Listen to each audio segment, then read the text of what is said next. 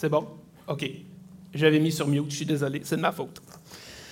Donc, bon matin, euh, ça me fait plaisir une fois de plus de me retrouver devant vous pour euh, l'étude de la parole de Dieu.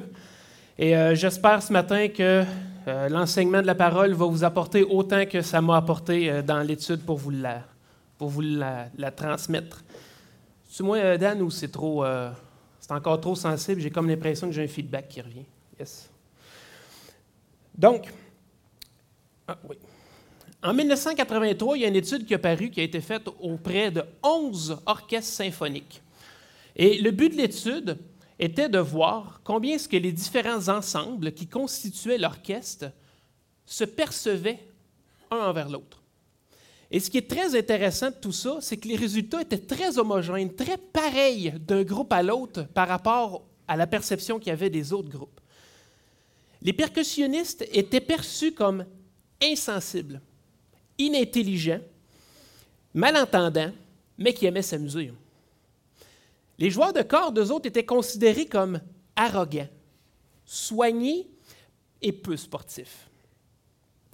Les membres de l'orchestre ont, ont, massivement choisi le terme fort pour décrire les cuivres. Et les joueurs de flûte et les joueurs de bois semblaient être ceux qui étaient tenus en plus haute estime. Ils étaient décrits comme calmes, médiculeux, bien qu'un peu égoïste.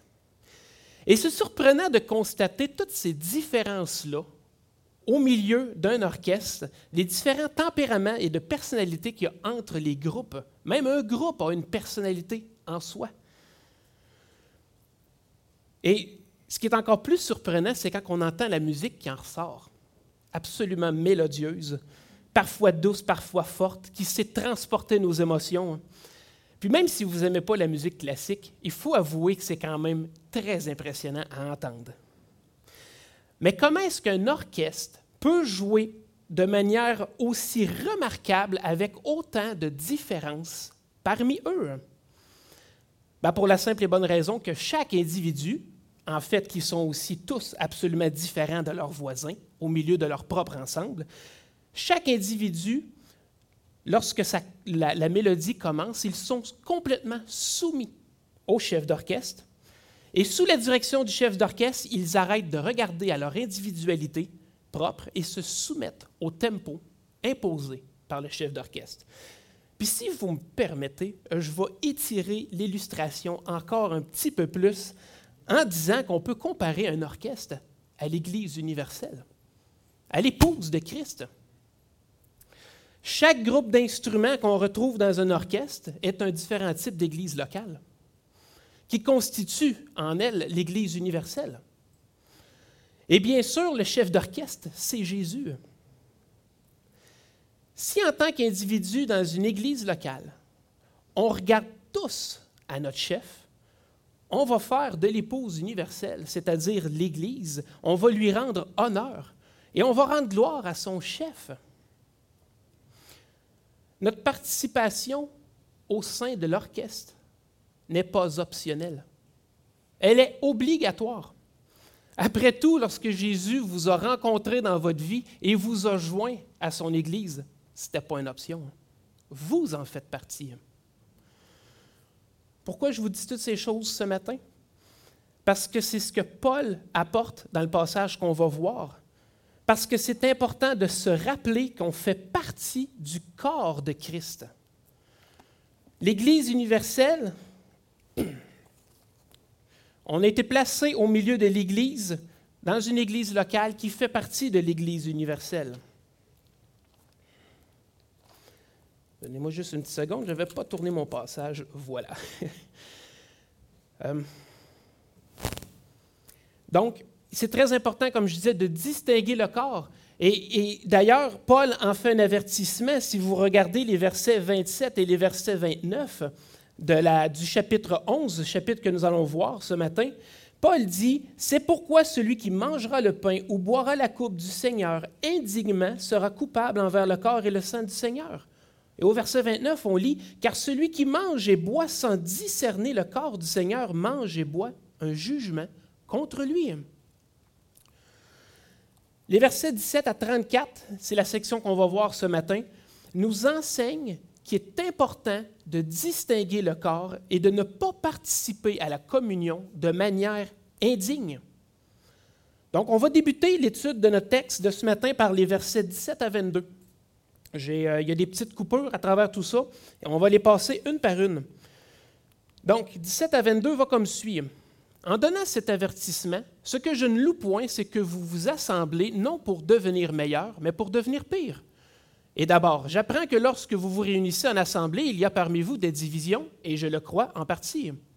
Car il faut qu'il y ait aussi des sectes parmi vous, afin que ceux qui sont approuvés soient reconnus comme tels au milieu de vous. Donc, lorsque vous vous réunissez, ce n'est pas pour manger le repas du Seigneur, car quand on se met à table, chacun commence par prendre son propre repas, et l'un a faim et l'autre est ivre. N'avez-vous pas des maisons pour y manger et boire? Ou méprisez-vous l'Église de Dieu et faites-vous honte à ceux qui n'ont rien? Que vous dirais-je? Vous louerai-je? En cela, je ne vous loue point.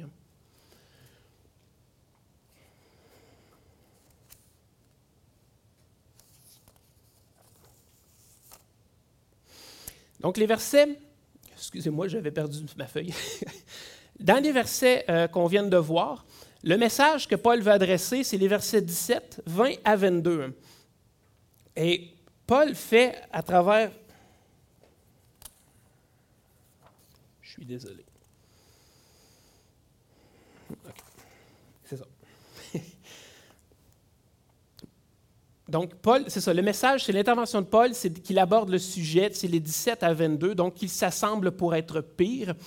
Mais Paul fait une parenthèse ici, puis ça, on est un peu habitué, ce n'est pas la première parenthèse que Paul vient ressortir, c'est-à-dire les versets 18 et 19, qui dit Et d'abord, j'apprends que lorsque vous vous réunissez en assemblée, il y a parmi vous des divisions, et je le crois en partie, car il faut qu'il y ait aussi des sectes parmi vous, afin que ceux qui sont approuvés soient reconnus comme tels au milieu de vous. Puis sûrement Paul ne faisait pas fausse route en disant ces choses-là, en mentionnant qu'il y avait des divisions parmi eux et qu'ils le croyaient en partie. La preuve, c'est que dès le début de la lettre, on avait à peine quoi, deux phrases de fait? Verset 11, tout de suite, il nous met en garde qu'il y avait des divisions parmi l'Église de Corinthe. À peine les salutations faites, on parle tout de suite, on adresse le problème des divisions. Il, reprend il enseigne aux Corinthiens qu'il ne faut pas qu'il y ait de division entre eux, et puis Paul ramène aussi le sujet des sectes dans l'Église. Il rassure les Corinthiens que cela doit arriver. Vous le voyez, c'est écrit verset, euh, verset ça c'est 19. Car il faut qu'il y ait aussi des sectes. Il faut. C'est normal. Effectivement, au travers de toutes les situations, peut toutes les discussions et les confrontations que vont amener les sectes, c'est-à-dire les différentes écoles de pensée, il y en a certains qui vont se démarquer en enseignant la vérité. Il y a des personnes qu'on va entendre défendre la vérité, la vraie, et par l'Esprit, parce que ces gens-là ont aussi reçu l'Esprit, les premiers chrétiens ont l'Esprit, et ils vont, ils vont reconnaître qui dit la vérité à travers ces choses-là, et, et, automatiquement, ces personnes-là qui vont se lever et parler et dire la vérité, ils seront reconnus par les autres et approuvés par les autres. Donc c'est un cycle qui est tout à fait normal. Dans la vie, si vous n'avez pas d'opposition ou si vous vous rencontrez pas de points de vue différents, vous ne vous remettez pas en question. C'est comme ça qu'on est fait. Mais quand on rencontre de l'opposition, on est questionné sur nos propres connaissances qui sont remises d'une certaine manière en question, et on recherche la vérité, et par le fait même, on affermit ce que nous avons, si c'était bon. Donc, à force de discours, tous vont entendre puis vont reconnaître si oui ou non quelqu'un est porteur de la vérité. Puis il faut comprendre que de nos jours, c'est clair que c'est moins facile à comprendre ce concept-là. Si on lit la parole de Dieu et si on connaît la parole de Dieu, on sait rapidement si quelqu'un dit la vérité ou non. Mais il ne faut pas oublier que l'Église de Corinthe, c'était dans l'Église primitive, c'était les débuts. La Bible, telle qu'on la connaît aujourd'hui, cette référence à laquelle nous, on va puiser à savoir si c'est la vérité ou non, il ne l'avait pas. Il y avait les rouleaux de la loi, OK. Euh, je regardais les dates des lettres. Je crois que la lettre aux Corinthiens serait, si ce n'est pas la première, c'est dans les premières. Et ce qui a été écrit avant, si j'ai bien vu vite, vite, là, j'ai juste regardé les débuts du chapitre, ce serait l'évangile de Matthieu qui aurait été écrit six ans plus tôt. Hein. Et est-ce qu'une copie avait été faite pour l'Église de Corinthe? On ne le sait pas. Donc, la manière de transmettre, c'était par la parole, c'était oralement, c'était dans ces moments où ils se rassemblaient. Et il faut comprendre que ça devait être très facile que n'importe qui rentre par la porte et dise Au nom de Jésus et vous serve un bon discours à la mythologie grecque. Ou un philosophe qui rentre, puis au nom de Jésus, puis vous apporte tout plein d'autres concepts complètement immoraux qui n'ont pas rapport avec les enseignements de Christ. C'était quelque chose qui était beaucoup plus commun, qui était beaucoup plus possible que notre situation aujourd'hui.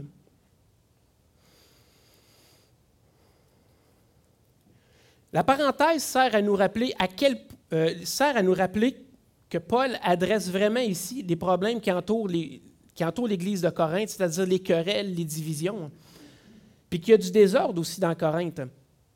Et l'intervention des chapitres, pas les, les versets 17, 20 et 22, eux nous parlent du réel problème. Et ça dit, si on exclut évidemment 18 et 19, en donnant cet avertissement, ce que je ne loue point, c'est que vous vous assemblez non pour devenir meilleur, mais pour devenir pire. Donc, lorsque vous vous réunissez, ce n'est pas pour manger le repas du Seigneur. Car quand on se met à table, chacun commence par prendre son propre repas et l'un a faim et l'autre est ivre. N'avez-vous pas de maison pour boire et manger, ou méprisez-vous l'Église de Dieu? Et faites-vous honte à ceux qui n'ont rien. Que vous dirais-je? Vous louerai-je? En cela, je ne vous loue point. Mettons-nous dans la situation. OK, on recule une couple de milliers d'années en arrière. On est à Corinthe. Et on a une belle place comme ici. Bon, euh, c'est un peu différent. Il y a des trottoirs tout le tour. Il n'y a pas de toit parce que c'est une belle, euh, c'est bien ajouré. Il y a des petites galeries sur le tour. Fine. on se rassemble aujourd'hui. C'est le jour du Seigneur, le jour où on va communier ensemble. Et là, vous, vous arrivez par la porte en arrière. Et tout de suite en arrivant, oh, minute, quelque chose qui attire votre attention, vous n'avez qui sont bruyants dans le coin. Euh, c'est clairement, ils ont fini de manger, puis euh, deux, trois amphores de vin, OK. puis ça commence à se lever pour s'en aller. Et puis là, un peu plus sur votre gauche, vous voyez d'autres qui sont en train de manger, OK. Puis là, il y a un groupe qui s'installe là-bas. Quelqu'un vous lève la main. Ah, ben, vous allez leur rejoindre, hein, vous, vous allez y aller. Mais pendant que vous vous dirigez par là, vous, vous êtes rendu habitué maintenant, vous, vous ignorez ce que vous ne voulez pas regarder à gauche, le long de la galerie, des pauvres, des esclaves qui n'ont absolument rien, soit qui regardent à terre, ou soit qui regardent intensément s'ils vont être invités à votre table. C'est ce que Paul voulait ici essayer de dire aux Corinthiens, parce que c'est ce qui se passait à Corinthe. Les gens mangeaient chacun de leur bord. On ne partageait pas trop. On se dépêche à manger, on prend notre vin, puis on s'en va. Et c'est ce qui vient dénaturer tout ce qui va tout ce qui est supposé être le mémorial. Il ne s'agit clairement pas d'un repos mémorial, mais plutôt d'une occasion de manger entre connaissances, puis après ça, ben bye bye, on s'en va tout chez nous. Paul présente la situation telle qu'elle est, en fait telle qu'il se le serait fait rapporter.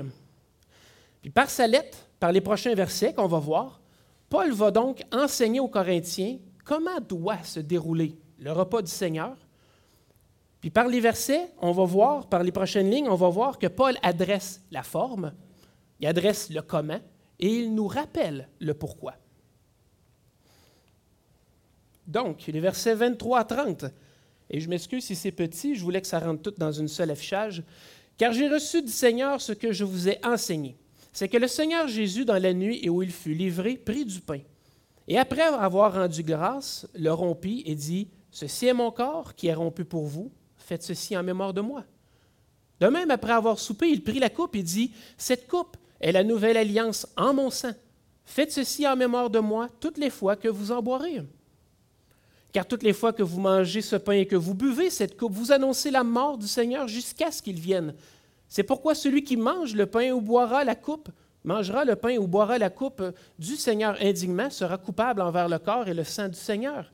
Que chacun donc s'éprouve soi-même et qu'ainsi il mange du pain et boive de la coupe.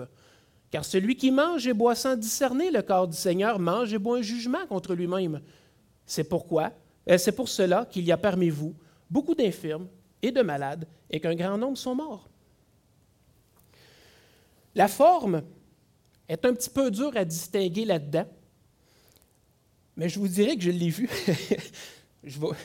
La forme est dure à distinguer. Paul nous dit ici, pour la forme, c'est le Seigneur Jésus, dans la nuit où il fut livré, prit du pain. Que faisait le Seigneur Jésus dans la nuit où il fut livré? Il prenait la Pâque avec les apôtres, avec les disciples. Donc, la forme, ça ressemblerait probablement à un repas de Pâques. Et ça fait du sens, considérant l'œuvre que Christ est venu faire, ça ferait du sens. Le comment, eh bien, c'est simple. On nous explique ici que Jésus a premièrement rendu grâce, a pris le pain, a premièrement rendu grâce, il l'a rompu, il l'a donné aux autres. Et ensuite, ils ont pris la coupe et ils l'ont partagé. Et le pourquoi? Eh bien, c'est pour se souvenir de ce que Christ a fait sur la croix. Son œuvre sur la croix. Le repas du Seigneur suit le modèle du repas de Pâques, même le modèle de ce qu'on fait ici un peu. Et puis laissez-moi vous montrer la souveraineté de Dieu à travers tout ça. Voici comment se déroule le repas de Pâques, institué depuis des centaines d'années depuis l'Égypte, aller jusqu'à Christ. J'ai trouvé ça dans les commentaires de John MacArthur. Le repas de Pâques commence avec la déclaration par l'autre d'une bénédiction sur la première coupe, qu'il passe ensuite aux autres convives. Donc, on a une bénédiction, la première coupe. Quatre coupes en tout vont circuler durant le repas. Après la consommation de la première coupe, on mange les herbes amères avec une sauce aux fruits. Et quelqu'un dit quelques mots sur la signification de Pâques. Puis, on chante la première partie d'un cantique qui s'appelle le Hallel, qui comprend, le Hallel, c'est les psaumes 113 à 118, et la première partie qu'on chante serait le psaume 113 ou psaume 113 et 114. D'accord? Donc, on chante cette première partie-là. Et après le passage, ben, à ce moment-là, après le chant du Hallel, on prend la deuxième coupe. Après le passage de la deuxième coupe, l'autre brise et passe le pain sans levain. Puis vient le repas, proprement dit, qui est composé de l'agneau qui a été sacrifié pour l'occasion. Et après le repas, après une prière, on fait circuler une troisième coupe et on chante la fin du Hallel. On consomme la quatrième coupe qui célèbre le royaume à venir immédiatement avant de se séparer. Voilà. Et fait très intéressant, c'est la troisième coupe que le Seigneur a bénie. C'est la troisième coupe qu'il a pris lors de ce repas et qu'il a dit on peut le lire dans Marc 14, 25. Je vous l'ai dit en vérité. Euh, non, excusez-moi. On peut le lire dans Luc 22, 20. Il prit de même la coupe après le souper et la leur donna en disant Cette coupe est la nouvelle alliance en mon sang qui est répandue pour vous. C'était la troisième, celle qui suivait l'agneau.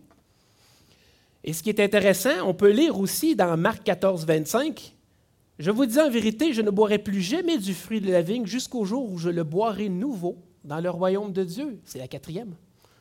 Christ ne la prendra pas avant d'être dans le royaume. Très intéressant. Je vous laisse tout le loisir de faire toutes les connexions qu'il y a entre l'agneau qui a été introduit à la première Pâque et, euh, dans le fond, la première Pâque et l'œuvre du Seigneur sur la croix. Je vous laisse le loisir d'explorer ces, ces choses.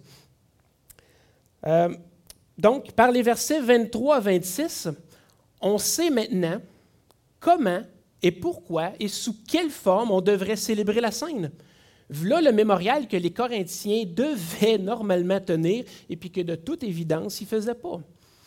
L'intervention de Paul n'est pas juste pour adresser la forme, mais aussi pour avertir du danger de ne pas prendre, de ne pas célébrer la scène de la bonne façon.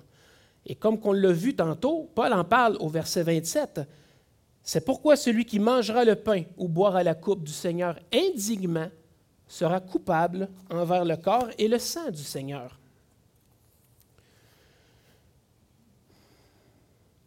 Qu'est-ce qu'il entend par indignement? Pourquoi? Parce que le repas du Seigneur, ça a tout à voir avec Jésus. Le repas du Seigneur, c'est en mémoire de ce que Christ a fait sur la croix. Et comment est-ce que vous, vous soulignez son œuvre? Il est qui pour vous? Laissez-moi vous montrer ce que la Bible dit de Jésus. Il est le chef suprême. Il, Dieu, a tout mis sous ses pieds, Jésus, et il l'a donné pour chef suprême à l'Église, qui est le corps, la plénitude de celui qui remplit tout en tous. Aussi, Christ habite en nous. Dieu a voulu leur faire connaître la glorieuse richesse de ce mystère parmi les païens, savoir Christ en vous, l'espérance de la gloire. Il est en nous. Et nous sommes en lui. Nous, savons aussi que le Fils de Dieu est venu et qu'il nous a donné l'intelligence pour connaître le véritable. Et nous sommes dans le véritable, en son Fils Jésus-Christ.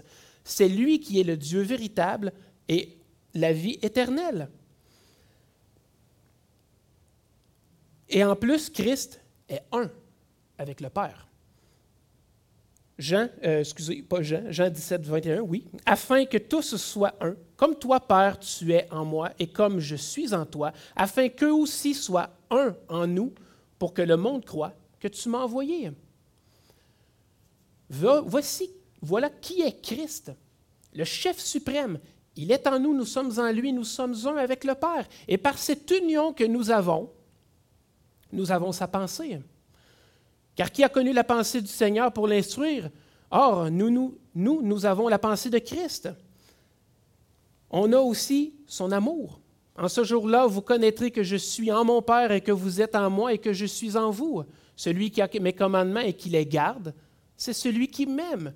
Et celui qui m'aime sera aimé de mon Père, et je l'aimerai et je me ferai connaître à lui.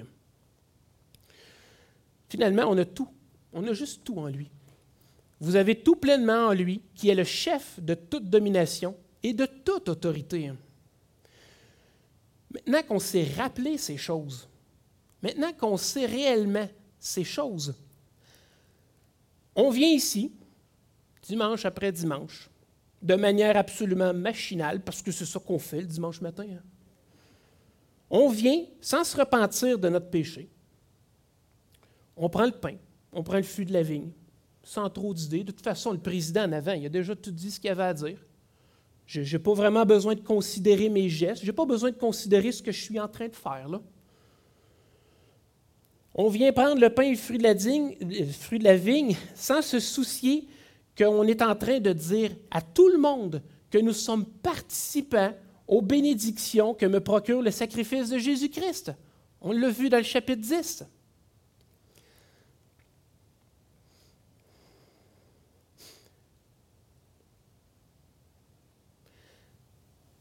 Débauché, querelleur, hautain, méprisant. Puis on vient dire à Christ qu'on est en communion avec lui. On vient dire à tout le monde qu'on est en communion avec Christ quand c'est ce qu'on est. Indigne, c'est complètement indigne du sacrifice de Jésus-Christ.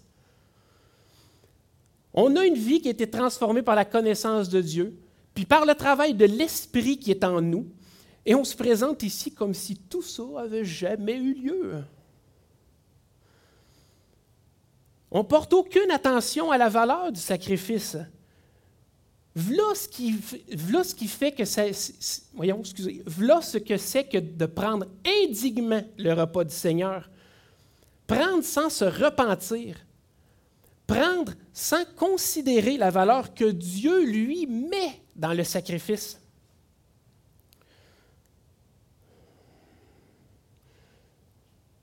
C'est pour ça que Paul nous dit que celui qui prend indignement se rend coupable envers le corps et le sang. Il est coupable de diminuer la signification. Il est coupable de diminuer le sens. Il est coupable d'en diminuer le témoignage qui ressort de l'œuvre de Christ sur la croix. C'est pour ça que Paul dit au verset 28 que chacun donc s'éprouve soi-même et qu'ainsi il mange du pain et boive de la coupe.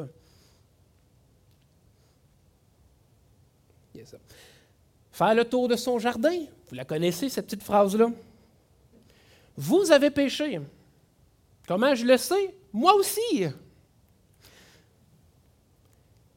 Moi aussi, j'ai péché. Est-ce que vous vous repentez de vos péchés?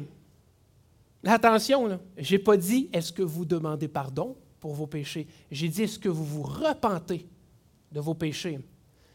N'oubliez pas une chose, le jour que Christ est rentré dans votre vie, vous avez été pardonné, passé, présent, futur. Vous êtes pardonné. Vous avez pu demander pardon pour vos péchés. Je vais vous avouer dans la vie, moi, j'ai une facilité à demander pardon pour mes péchés. Vraiment, là. Je te demande pardon, Seigneur, parce que je viens de faire ça, puis c'est indigne.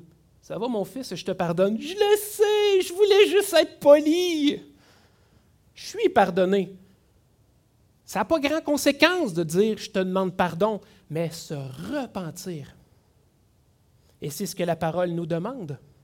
Se repentir, c'est, clairement pas la même job. Ça laisse comprendre que je vais volontairement lutter et m'abstenir de quelque chose. Que je vais. Ça, m'implique moi. Ça, ça me demande à moi de m'humilier et de demander à Dieu l'aide pour lutter parce que je suis incapable de le faire.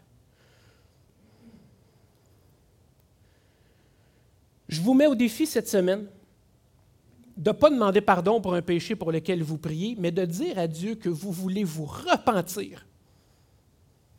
Et si vous pesez vos mots pour deux petites secondes, je vous garantis que ça risque de passer de travers. Vous risquez d'avoir une réaction physique émotionnelle devant l'opposition de votre chair sur les paroles que vous êtes en train de dire. Et ici, je parle avec expérience. Ou tout simplement, vous ne serez même pas capable de terminer votre phrase. Je voudrais me repentir, Seigneur, pour oh, minute, je m'en vais dire quoi, moi, là? là? C'est, pesant. La repentance, c'est, ça qui fait le travail en nous. Je te demande pardon, c'est inconséquent. Ça nous donne bonne conscience, mais on est déjà pardonné. C'est ce qu'on doit comprendre. N'oubliez pas que vous avez été purifiés par le sang de Christ et que vous pouvez vous approcher de Dieu avec toute la dignité qui s'attache à son Fils bien-aimé.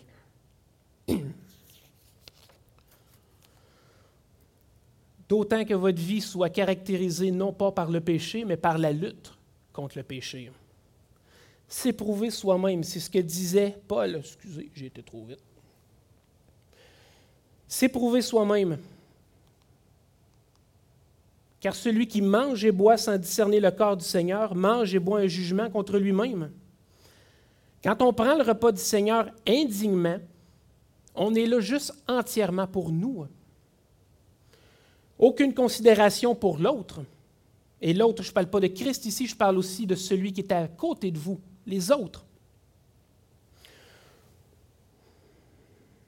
On ne réalise pas que notre vie, qu'avec notre vie, on a un impact sur celle des autres et que l'encouragement que j'aurais dû avoir de ma repentance cette semaine, qui se posait se transformer en parole de louange, ne sera pas dite devant les autres et n'encouragera pas personne dans sa lutte personnelle.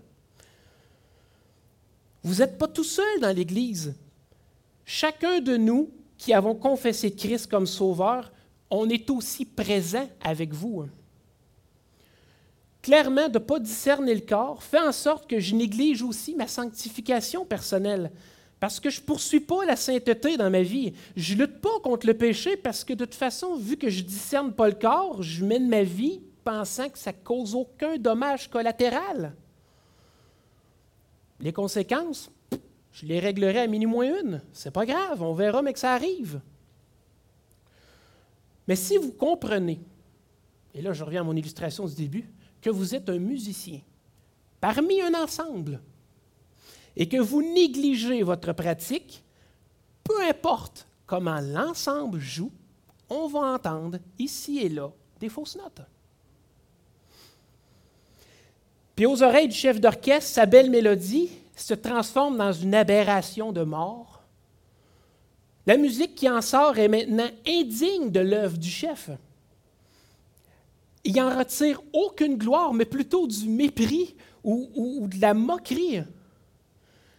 La recherche de la sainteté dans nos vies doit se faire en considérant qu'on fait partie d'un corps et que notre présence va influencer aussi les autres qui nous entourent, qu'on le veuille ou non. Et chose très drôle, j'ai longtemps refusé de croire quelqu'un qui me disait que j'avais de l'influence sur les gens autour de moi. Puis je m'y refusais catégoriquement jusqu'à ce que je vois quelqu'un faire quelque chose suite à mon influence, pas la bonne ça m'a vraiment mis en colère. Puis j'ai dû accepter en dedans de moi que même si je ne voulais pas, que j'avais une influence sur les autres. Puis j'ai commencé à faire attention à ce que je disais, puis surtout aussi à ce que je faisais. Mais c'est la même chose pour chacun d'entre nous. On a une influence sur les autres. C'est donc important de discerner le corps, de discerner qu'on affecte les autres. Il faut les considérer, ceux qui sont autour de nous. Vous avez cette responsabilité, puis vous n'êtes pas ici pour être passif dans vos vies, mais plutôt actif dans le travail que Dieu attend de vous. Et le travail, il est simple. S'instruire de la parole de Dieu, poursuivre la sainteté dans notre vie, et en toute chose, rendre gloire à Dieu par une marche digne du sacrifice de Jésus-Christ. C'est ça le travail qu'on a à faire. C'est le travail que chacun de nous a été appelé à faire. On comprend l'enseignement de Paul. On comprend le pas mal où est-ce qu'on s'en va. Verset 17, les Corinthiens se réunissent, mais pas pour le meilleur, pour le pire. Parmi eux, il y a des sectes, des fausses écoles de pensée. Il n'y a pas d'ordre, c'est plutôt le désordre dans l'Église. Euh, euh, c'est plutôt de désordre et dans l'Église, mais aussi pour le repas du Seigneur. Et Paul cite en exemple ce que Jésus a fait, puis comment il l'a fait. Il nous enseigne aussi pourquoi nous le faisons. Paul nous met en garde de, le faire convenablement, c'est-à-dire de manière à honorer l'œuvre de Christ, à honorer l'œuvre que Christ a accomplie sur la croix, et de le faire par une vie transformée qui lutte contre le péché. Parce que celui qui mange et boit sans discerner, je l'avais avancé, sans discerner le corps, mange et boit un jugement contre lui-même. Verset 29. Il faut bien comprendre, que la, il faut bien comprendre la sainteté de l'occasion, puis y réagir de manière appropriée. Si on prend le repas du Seigneur indignement sans avoir d'abord jugé nos propres péchés, on attire sur nous le jugement de Dieu. Parce qu'on déshonore son chef qui, lui, est mort pour nous libérer du péché. Paul dit ensuite que c'est pour cette raison-là qu'il y a des infirmes, des malades, et un grand nombre parmi vous sont morts. Je crois que c'est juste de dire que cette phrase-là peut s'appliquer autant physiquement que spirituellement. Spirituellement malade, spirituellement infirme, spirituellement mort. Physiquement malade, physiquement infirme et physiquement mort. Dieu, châtie, Dieu, Dieu qui juge, c'est Dieu qui juge, qui châtie ses enfants quand c'est nécessaire. Et c'est pourquoi Paul écrit au verset 21, Si nous nous jugions nous-mêmes, nous ne serions pas jugés. Mais quand nous, sommes jugés, nous sommes châtiés par le Seigneur afin que nous ne soyons pas condamnés avec le monde. Et puis c'est là notre part, notre travail, s'éprouver soi-même, juger nos œuvres à la lumière de la parole de Dieu. Si on se juge, cela va nous mener à la repentance. Et puis c'est là que Christ nous attend, c'est là qu'il s'attend à ce qu'on soit. Il faut savoir discerner ce que nous sommes et ce que nous devrions être. Si on confesse nos péchés, notre mauvaise attitude et nos mauvais motifs, Dieu est fidèle et bon. Euh, Dieu est fidèle et juste pour nous les pardonner et pour nous purifier de toute iniquité. Rappelez-vous ces choses. C'est un travail qui est dur à faire, mais c'est un travail qui vaut la peine et le Seigneur est là pour nous aider là-dedans. Pour conclure, Paul reprend un ton plus fraternel et il dit, Ainsi mes frères, lorsque vous vous réunissez pour le repas, attendez-vous les uns les autres. Soyez patients. Attendez que tout le monde soit présent, puis ensuite partagez le mémorial ensemble. La demande fait appel à l'unité. La patience et l'amour, attendez-vous. Il y en a quelques-uns qui vont être en retard. Soyez compatissants, soyez unis. Attendez-vous. Si quelqu'un a faim, qu'il mange chez lui afin que vous ne vous réunissiez pas pour attirer un jugement sur vous. Rassemblons-nous pas pour dénaturer le sens du mémorial ou en oublier la raison. Mangez chez vous, puis venez pour vous assembler pour une seule raison. Partagez le pain et le fruit de la vigne sans aucune autre préoccupation, libre de ne considérer que ce que Christ a fait pour vous sur la croix. Paul, Paul ensuite annonce à la fin, si vous regardez le verset 34 Quatre, qui va régler d'autres choses, d'autres détails quand il va revenir parmi eux, donc lorsqu'il sera présent. Je vous invite ce matin à, considérer la place de privilège que vous avez et de ne pas participer indignement au repas du Seigneur, afin de ne pas attirer sur vos vies le jugement de Dieu. Discernez que vous n'êtes pas seul, nous sommes tous ensemble, on a un impact sur les autres. On est tous ensemble devant l'Éternel et on est tous ensemble devant lui par sa grâce à lui. Honorez le chef suprême de l'Église, honorez Christ, votre Sauveur. Que Dieu bénisse sa parole.